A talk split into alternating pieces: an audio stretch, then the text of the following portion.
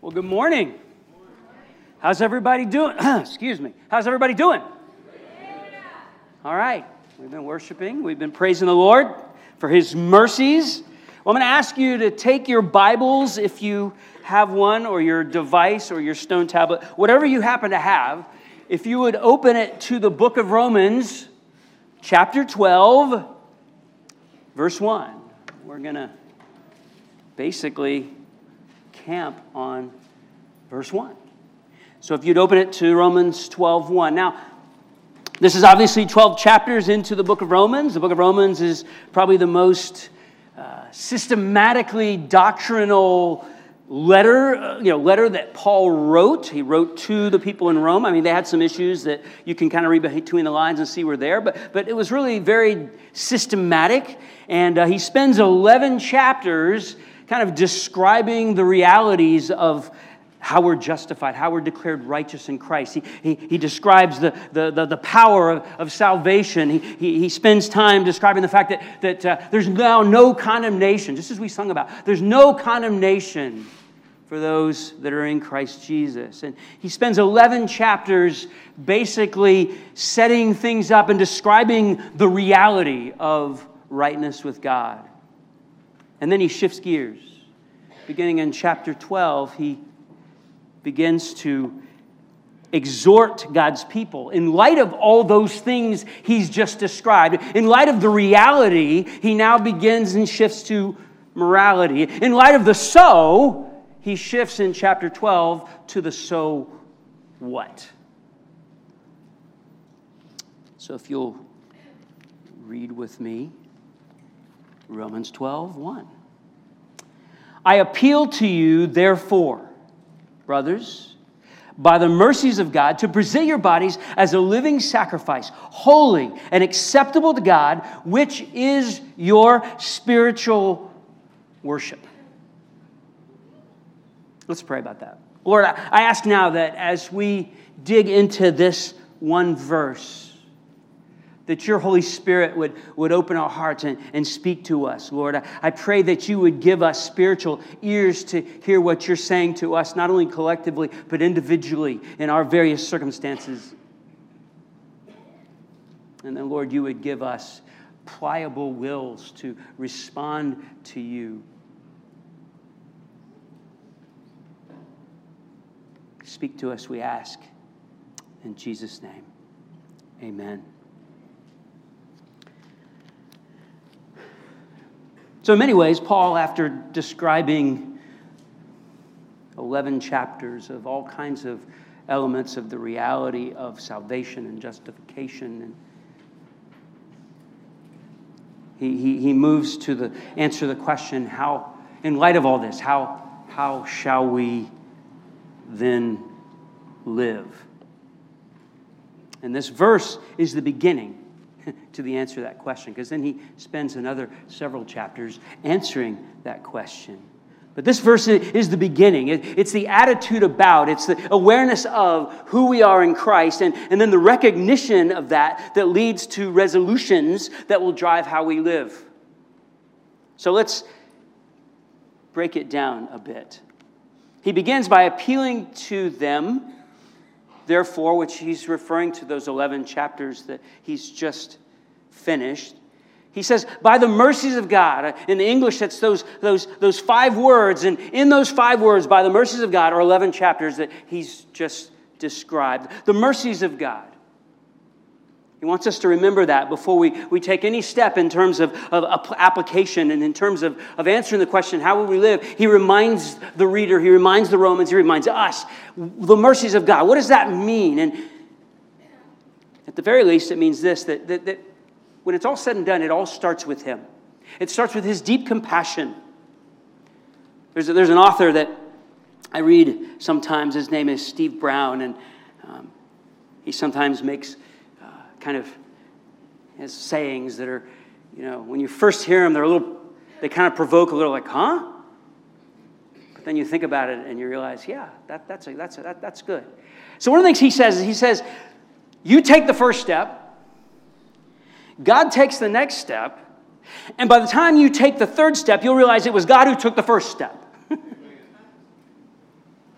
That's so Paul wants us to realize right here. He's saying, okay, I, have got to, I'm going to exhort you, I'm going to appeal to you, but it's by the mercies of God, based on what I've just described in 11 chapters. Keep that in mind always as you move forward in this. And that's that God started. Romans 5 8, Paul uh, kind of encapsulates a lot of what Paul is saying here. He says, But God shows his love for us.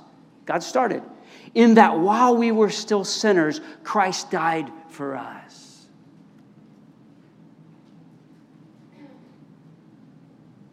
In another letter, Paul makes the point that about the mercies of God that by grace you've been saved through faith. And this is not your own doing, it is the gift of God.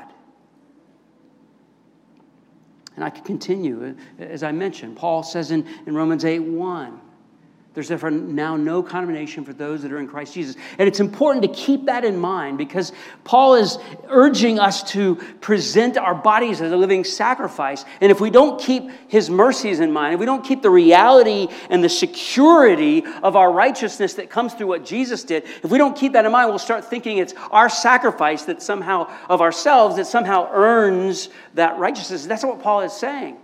So he wants us to keep in mind from the beginning, it's what Jesus did that is the foundation, the ground, the root of all that then comes afterwards. We're going to talk about this in a little more detail later, but, but you'll notice Paul begins by saying, I appeal to you.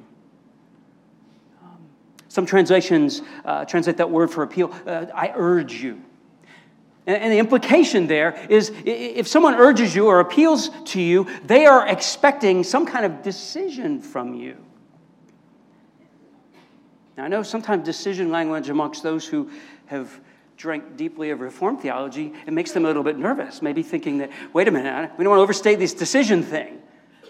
But Paul implies a decision here. Like, if I were to appeal to you to come visit me, you have to decide what? That you're going to come visit me. I mean, it's implied here. I appeal to you by the mercies of God.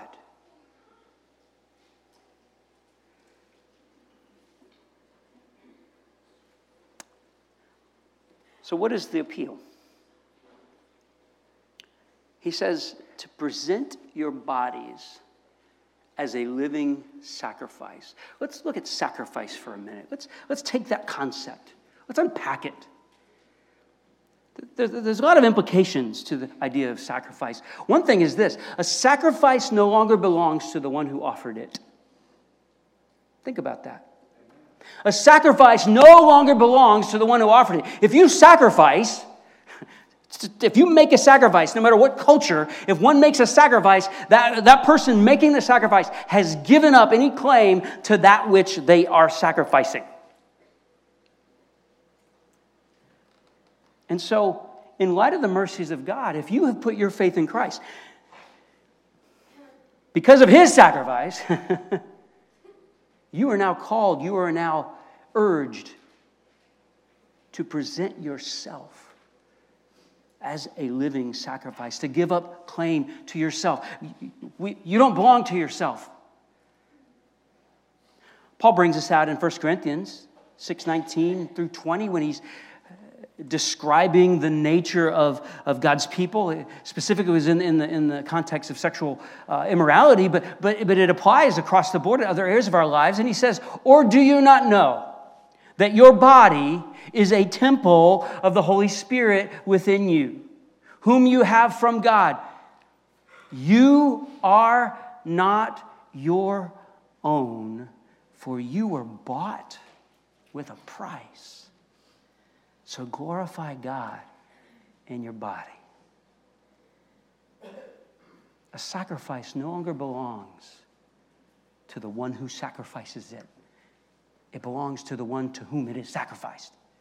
And so, if you're a believer in Christ, then your call is to say, okay, I give up claim to my life, and it's yours, Lord. You, you don't live for yourself now. You don't live to pursue your best life now. Paul in 2 Corinthians makes this point where he says, And he died for all, that those who live might no longer live for themselves, which, by the way, that implies that when we're not, when we don't belong to Christ, that we do live for ourselves.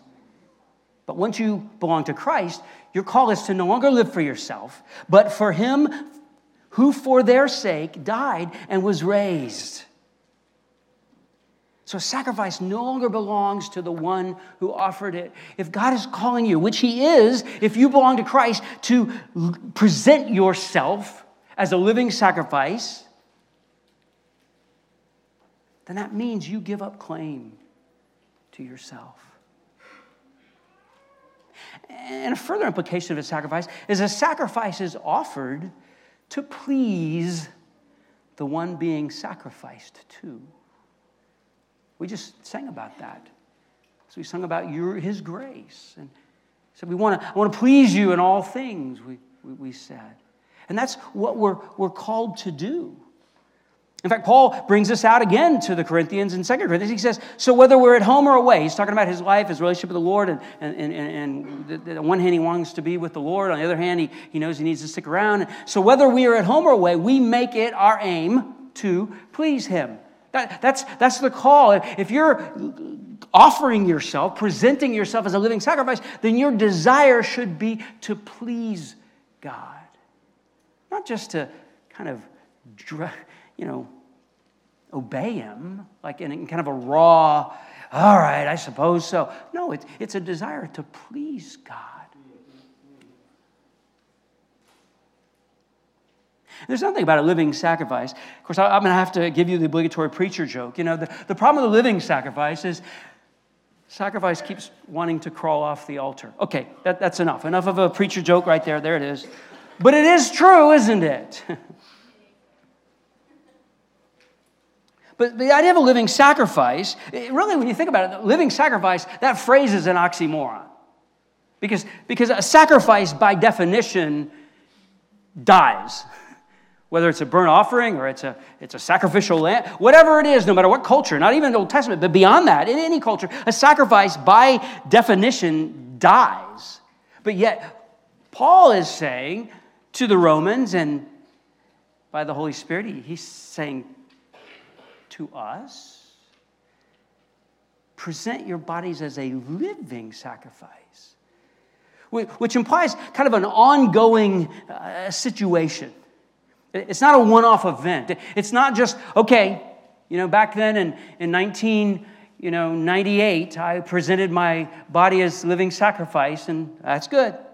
No, it's, living sacrifice means it's, it's, a, it's an ongoing situation. You're called as believers, we're called to present ourselves as living sacrifices. Now he says, present your bodies. Now, some say, well, okay, so that means, you know, it, it's just what I do that God cares about. It's really not what I think. No, the idea between our bodies is, uh, regarding bodies, is pretty much everything that happens within and with your body, which means you all that you are, all that you say, all that you do, everywhere you go. Kind of a parallel when Jesus gives the greatest commandment and affirms it as love the Lord God with all your heart, all your mind, all your strength, all your soul. Once again, it's all that we are.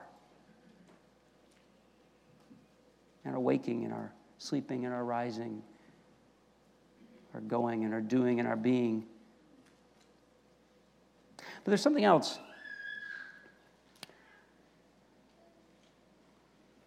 He says, present. Present your bodies. The word itself, in, in, the Greek at least, for the seminary nerds who may be interested in this, but, but, but, but the word present, it's the same word that would be used in other contexts just as an offering. In fact, some translations say offer, they, they translate it as offer in English. But, but, but the word itself, though, is it's the way Paul uses that word in the construction. Landon could describe this much better. He's, he's quite the Greek scholar, but uh, you know, he won an award at Truett for being like the best Greek scholar. So, wow. So if you have any Greek questions, I would probably tell you a good Greek restaurant if you really want to know. So, so truly. By the way, thanks for your words. They were so encouraging, brother, now that I've just given them a hard time and used them as an illustration. So, but, but, but, but present is constructed here. Uh, okay, so there's a number of different ways Paul could have said present yourself. There's a number of different ways he could have, have written to encourage and exhort it. He could have used the word present in a certain way that would have meant kind of slightly different things. So, for example, he could have used uh, the kind of the equivalent of, uh, he, he could have used present in a way that was constructed like, like he does when he tells us, he tells the Ephesian believers and then ultimately us, to be filled with the Spirit in, in Ephesians 5.18. Familiar with that? Don't be drunk with wine, for that is dissipation but be filled with the Spirit, right? Some of you maybe have heard this. The way Paul wrote it is in such a way that it, it implies be being filled. It's a present tense, it's, a, it's an ongoing reality that is kind of a constant, be being filled. Now, he could have, when he wrote, present your bodies as living sacrifice as a living sacrifice he could have written that in the same way you know be you know, constantly be presenting but that that's not the construction he used. The, the, the, construction he used implies more of a kind of a decisive moment. Not necessarily once and for all, that, where the effects kind of continue uh, on and on, but, but more of just whenever you hear this exhortation, make the decision to present. It's, it's something you do at some point and at some points in time. Now, I don't know that Paul necessarily meant it in the way I'm going to describe it because his culture was very different. But I would argue that one of the implications, particularly in our culture where we have so many choices and things, I think it applies. I would say that as believers, one of the things that's important for us, particularly to believers in, in, in our American culture, our Western culture, uh, where we have a number of choices, choices that are unheard of, not, not only most of the world now, but certainly most of the world throughout history. And, and we have transitions in our lives that maybe people don't, didn't always have the opportunity. But I would say that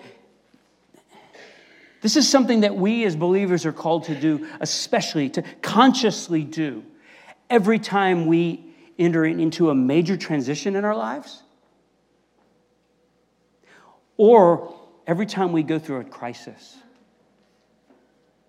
I've seen this in my own life, I've seen it in the lives of so many people. That there's something about going through a transition that it's like we really need to reaffirm or remind ourselves okay, I know what it was like to present myself as a living sacrifice in this situation, but now that things have changed, it looks a little different. And so I need to kind of reaffirm and remind myself, and I need to, to reaffirm to the Lord, yes, I am a living sacrifice. So, so, in other words, for example, a major transition might be, you know, a, a new job. You're getting a new job. You, you, you, you, you, you say, okay, Lord, in this new job, it's different than my old job. And so, what is, Lord, Lord I, I present myself as a living sacrifice. Or, or, or, a, or a major kind of life shift. Maybe, maybe you've graduated and, and now you're moving, you know, graduating from high school and into college. Presenting yourself as, as a living sacrifice or as a living sacrifice is, is different in high school, really, than it is in college. I mean, at some level, yeah, it's still your, your attitude and desire to, to please the Lord in all respects and to, to recognize that you don't have claim for your own life. But yet, the specific decisions that that, that that kind of, how it demonstrates itself is very different between high school and college, or, or from, from college to uh, hopefully the workforce without too much student debt, right? Then it's, it's, it's very much, uh, you have to make that decision. Or, perhaps when you're, you know, you're, you're, getting ready to go to NTC at what, what is it? 0300 tomorrow morning, you, you take off, Preston? Yeah. So at that point, maybe, maybe Preston needs to say, you know, Lord, I, what does it look like for me to present my body as a living sacrifice in the desert at Fort Irwin? I mean, what, what does that look like? Or what's it going to look like when I, we go from being a couple without children to having a baby? It's important. When, when we face these changes. And even more, diff- eh, sometimes difficult, is when we go through a major crisis, a loss. Someone we love passes away. Or a dream that we had, a desire that we had, a, a plan that we had fell through, a job that we were really hoping, or the job that we loved, we lose it. In fact, I would say it's even more important at that moment to say, okay, Lord, I know I'm grieving this loss, but I am yours. I, I lay myself on the altar now. As painful as it is, I'm yours.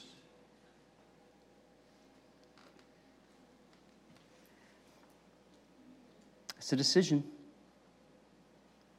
And actually, a decision, whenever you say yes to something, you're always having to say no to a whole bunch of other things, aren't you? And so it really, not only does it mean saying, Yes, Lord, I, I, I'm a living, I'm a sacrifice. I'm a living sacrifice. I give up my claim to myself. I put myself on, on this kind of, uh, this, this altar in my heart and in my mind, and it, it's yours. But it also means saying no. Earlier in, in the book of Romans, Paul uses the same word. He uses the word present, but he uses it in the negative. He, he says, Do not present your members or the parts of your body to sin as instruments for unrighteousness, but present yourselves to God as those who've been brought from death to life, and your members to God as instruments for righteousness. Kind of the flip side of saying, Yes, Lord I belong to you. I give up my claim to myself, is also saying no to the, the sin, the temptations, whether they be temptations to pride or immorality or just selfishness or unforgiveness or man's anger, which, as we saw, James told us weeks ago, right, that doesn't fulfill the righteousness of God. And it means saying yes to His will and to, to His priorities. You know, a lot of believers love to quote Psalm 37 4, right? Delight yourself in the Lord, and He'll give you the desires of your heart. Which, if you look closely at it, you realize okay, if my delight is in the Lord, then that means the desires of my heart are going to be in accordance with His will. It doesn't mean I'm going to delight myself, quote unquote, in the Lord, and then I'm going to get whatever selfish desire I have. I have. But we oftentimes even stop there. If we continue, it, it really comes into to more focus where we say, it says, after Psalm 34 7, 34, uh, 37 5 says, commit your way to the Lord. Trust in him and he will act. He will bring forth your righteousness as the light and your justice as the noonday. Now, there's another thing about this phrase present your bodies as a living sacrifice. It's interesting. Paul does not say, present your bodies as living sacrifices. You'll notice that. It isn't like he says, you know, you are a sacrifice and you're, apologies to Oprah, and you're a sacrifice and you're a living sacrifice. He doesn't do that. He, he, he, he, he says, present your bodies as a living sacrifice. Well, wait a minute. What he's saying is that your, your individual bodies are presented together with those of others in the body of Christ, in the church, the church as the temple, the church itself as the temple of God. We together make that living sacrifice. Yeah, there, there's individual decisions we make, but it's also a collective project. You know, I quoted from 1 Corinthians 6, which a lot of people like to quote from, and they like to emphasize the fact that you know, your, your individual body is a temple of the Holy Spirit. Grandmas used to love to do that, to tell people, you know, their, tell their husbands don't smoke, you know, that kind of thing. Now, your body's a temple. But, but, but, but, but he also, he also, in 1 Corinthians 3, emphasizes the collective nature of the church as a temple of the Holy Spirit. He says, Do you not know that you are God's temple? That you is, is y'all. It's, it's not, he's not writing it as, you know, you individually your temple. In, in, in, in 1 Corinthians 3.16, he's saying, don't you know that y'all, you, body of believers, Christians collectively, church of God, you are a God's temple and that God's Spirit dwells in y'all. See, the church is the place where we encourage one another to live as living sacrifices. It's not just an individual situation, it's, it's, it's, a, it's a collective enterprise. We are called to urge and encourage one another.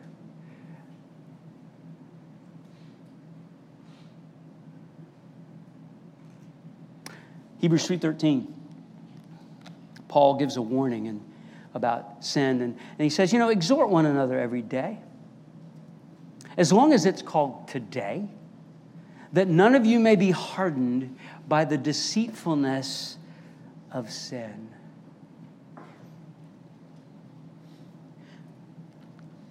There are so many one another's in the scripture. And although, you know, in this, this room, I mean, there's, you know, there's quite a few people here. It's, it's, I'm sure not everybody knows one another. In fact, I know that for a fact. But we're called as believers to, to exhort and encourage one another, which implies we kind of know what's going on in each other's lives, which that, that, that reminds us of the importance of smaller groups, of community groups, for example. I'm going to make a plug for community groups. It's so important to be part of a group where you do life together. And I know that's become almost cliche. We're doing life together. No, it really is important as Christians. Because that's where we do what Paul is saying. We exhort one another every day. You can't just do it to, to generally to people you really don't know. But when there's a group of people who you walk alongside one another and you've, whether it's implicit or hopefully explicit, you've given yourselves permission to speak into one another's lives, that's how we help fulfill this calling to not just individually be a living sacrifice, but then to collectively be a living sacrifice. Let us consider in Hebrews, the writer says a few chapters later in chapter 10, let us consider how to stir up one another to love and good works, not neglecting to meet together, as is the habit of some, but encouraging one another, and all the more as you see the day drawing near. And then Paul finishes the verse and says, to be present your bodies living sacrifice, holy and acceptable to God, which is your spiritual worship. This is the basis. Presenting your body as a living sacrifice is the basis for a life and a lifestyle of worship. Everything else that Paul then begins to outline following this verse practical actions, practical elements of relationships all of those are predicated upon the idea that we have said to the Lord, Yes, I belong to you, heart, soul, mind, I give up a claim to my own life.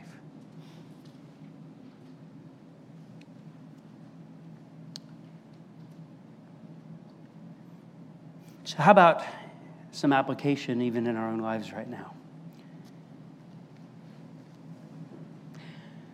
Jonathan Edwards, some of you maybe have heard of him and read him.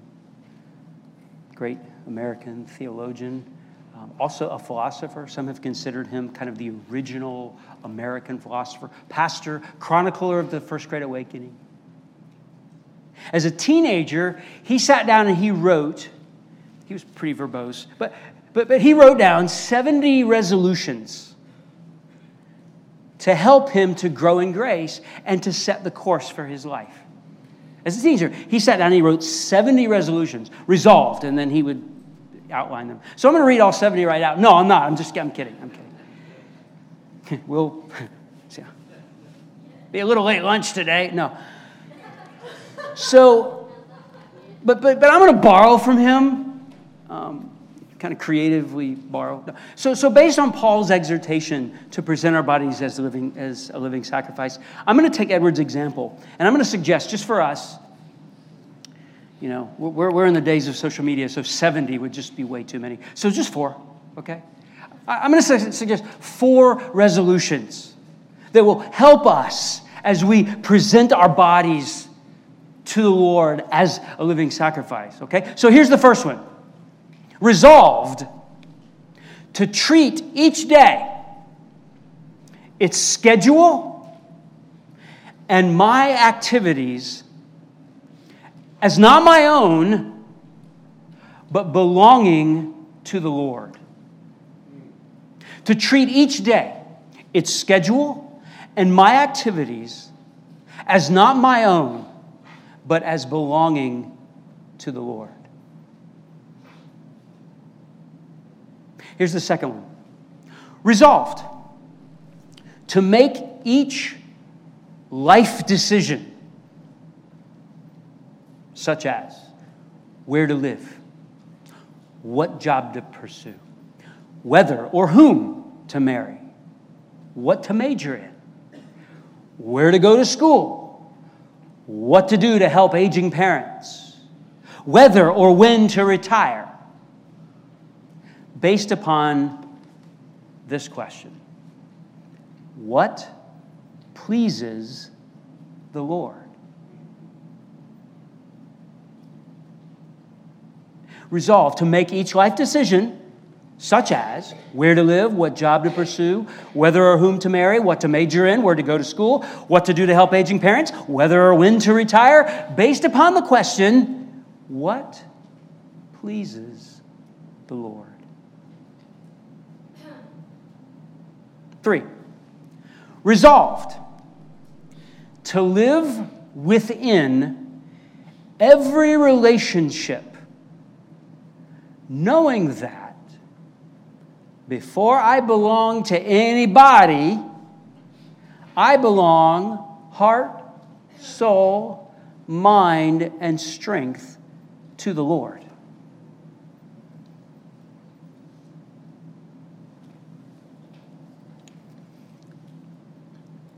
spouses, children, friends. They make good spouses sometimes, spouses, children, and friends, but they make terrible gods.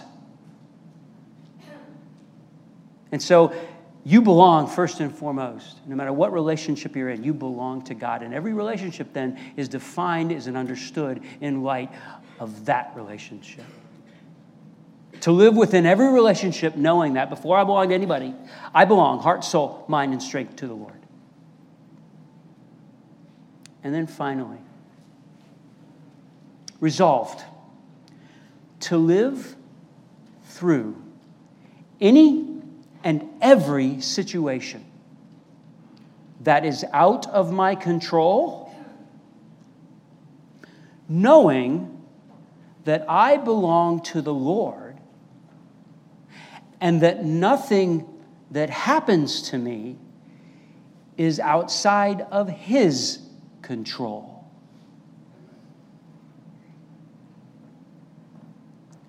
Resolved to live through any and every situation that is out of my control, knowing that I belong to the Lord and that nothing that happens to me is outside of His control.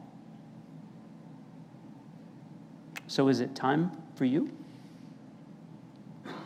What's your crisis moment that you're at? What, what's your transition? What, what's your situation? Is it time to present your body to the Lord, to present yourself and say, Yes, Lord? I, I, have, I've been holding on to the claim to myself, to my own plans, to my own dreams, to my own designs for my life. I, I, I relinquish that. I lay myself on the altar.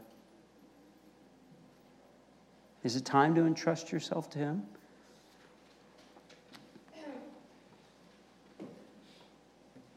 I encourage you today. Now, now, some, you know, I, I want to revisit one, one statement I, I made earlier. Make sure that you don't misunderstand this idea of being a sacrifice that you're somehow earning God's salvation, you're earning your righteousness. No, no, no. This is for those who already know that they have put their faith in Christ, that, that they have experienced those mercies of God. They, they have responded to His grace, displayed and executed, if you will, on the cross. And so I would encourage you, if you've never put your faith in Christ, that's, that's what you must do. Because otherwise, you can't even, you can't be a living sacrifice because you've not yet embraced the sacrifice that Christ has made for you. And so I encourage you today, if you've not, please put your faith in Jesus. Let's pray.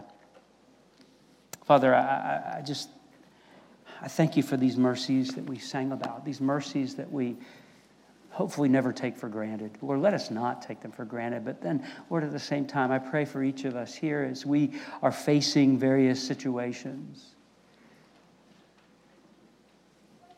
difficulties, and hardships and crises and decisions where we're really not quite sure what direction to go. I pray that first and foremost, before we make any kind of decision, before we uh, that we basically say, all right, Lord, first and foremost, no matter what the outcome, I yield myself to who you are, to who you've. I am I present myself to you. Use me. Do with me as you do with any sacrifice unto you, and that is according to your pleasure. Help us, Lord. Help us, Lord. We pray this now in Jesus' name. Amen.